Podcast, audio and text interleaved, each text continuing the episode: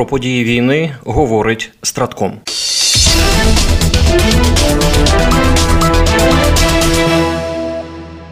Управління стратегічних комунікацій офіційно заявляє про нанесення Збройними силами України ударів по аеродромах, розташованих поблизу тимчасово окупованих Бердянська та Луганська. Удар відбувся в ніч на 17 жовтня. Успішна атака вразила розташовані на аеродромах гелікоптери та обладнання аеродромів. Згідно наявної інформації, на обох аеродромах базуються ударні вертольоти ворога К-52 та Мі-28, помічались Мі-24, а також транспортні гелікоптери Мі-8 та Мі-17. Деталі операції Dragonfly розповіли в силах спеціальних операцій. ССО отримали інформацію про використання противником аеродромів в тимчасово окупованих Бердянську та Луганську, а також перебування на них значної кількості авіаційної і спеціальної техніки та боєприпасів. Зазначену інформацію було перевірено та отримано підтвердження. Координати та необхідні дані передано для ураження підрозділам Сил оборони. У результаті нанесення вогневого удару було знищено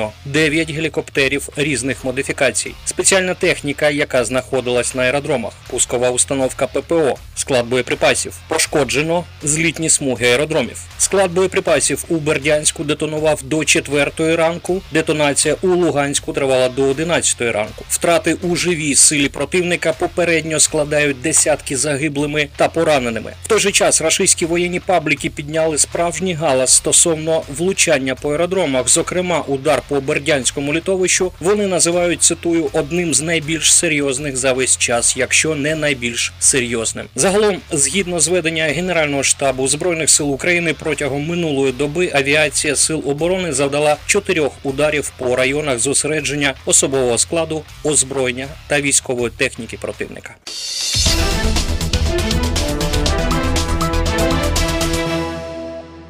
Знову почала зростати кількість бойових зіткнень. Якщо на ранок 15 жовтня їх було зафіксовано 50, 16 жовтня – 70, то вже на ранок сьогоднішнього дня відбулось 72 бойових зіткнення. Ворог завдав 10 ракетних та 68 авіаційних ударів, здійснив 87 обстрілів з реактивних систем залпового вогню по позиціях наших військ та населених пунктах. Так, на Куп'янському напрямку українські воїни відбили близько 15 атак ворога в районах Синьківки та Іванівки Харківської області та ще 5 атак біля Стельмахівки та Надії Луганської області, говорить начальник прес-служби Східного угруповання військ Ілля Єлаш. Однак не відмовився від наступальних дій на Куп'янському напрямку, оскільки зараз за будь-яку ціну їм поставлена задача до настання холодів, до настання цієї осінньої вже поганої погоди захопити це місто, проте там ми маємо надійні фортифікаційні загородження, маємо потужний укріп район, який не дозволить так просто легко зробити і пройти його противнику. Також Сили оборони України продовжують ведення наступальної операції на Мелітопольському напрямку. Мають частковий успіх в районі західніше Вербового Запорізької області. Українські воїни завдають окупаційним військам втрат в живій силі та техніці. Виснажують ворога вздовж всієї лінії фронту.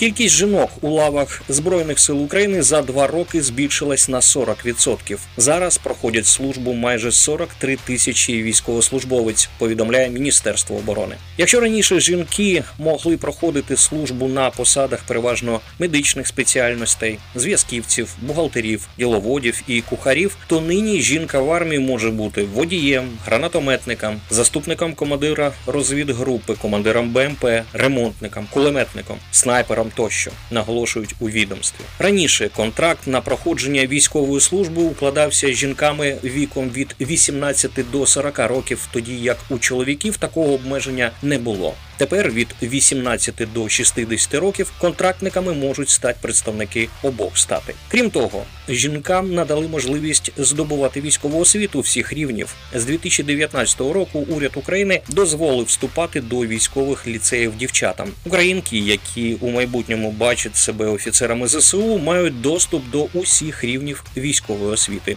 Їм дозволено опановувати ті самі спеціальності, що й чоловікам, а згодом і служити за широким переліком посад.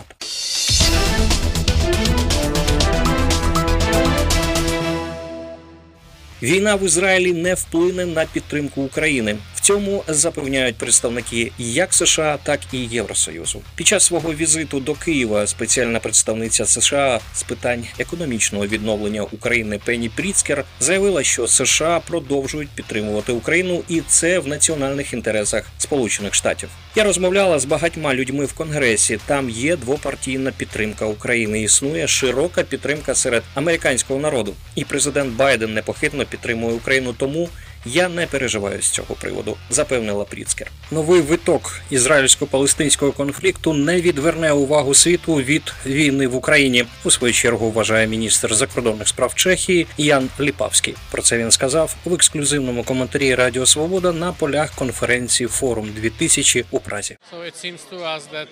Нам здається, що ми рухаємося до глобальної конфронтації. Я не думаю, що це збіг. Ми маємо бути готовими вкладати більшість зусиль у нашу оборону і дотримуватися наших принципів. Ми маємо приділяти увагу усім конфліктам і будь-чому, що загрожує нам, тож Україна є досі на першому місці.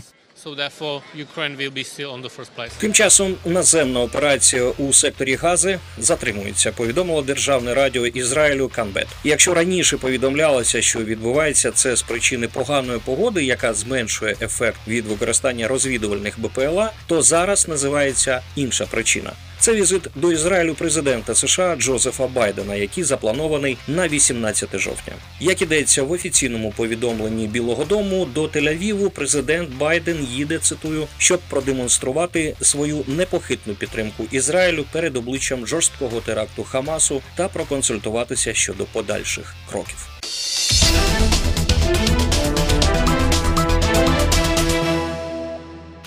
Переможемо. Програма створена Управлінням стратегічних комунікацій апарату Головнокомандувача Збройних сил України.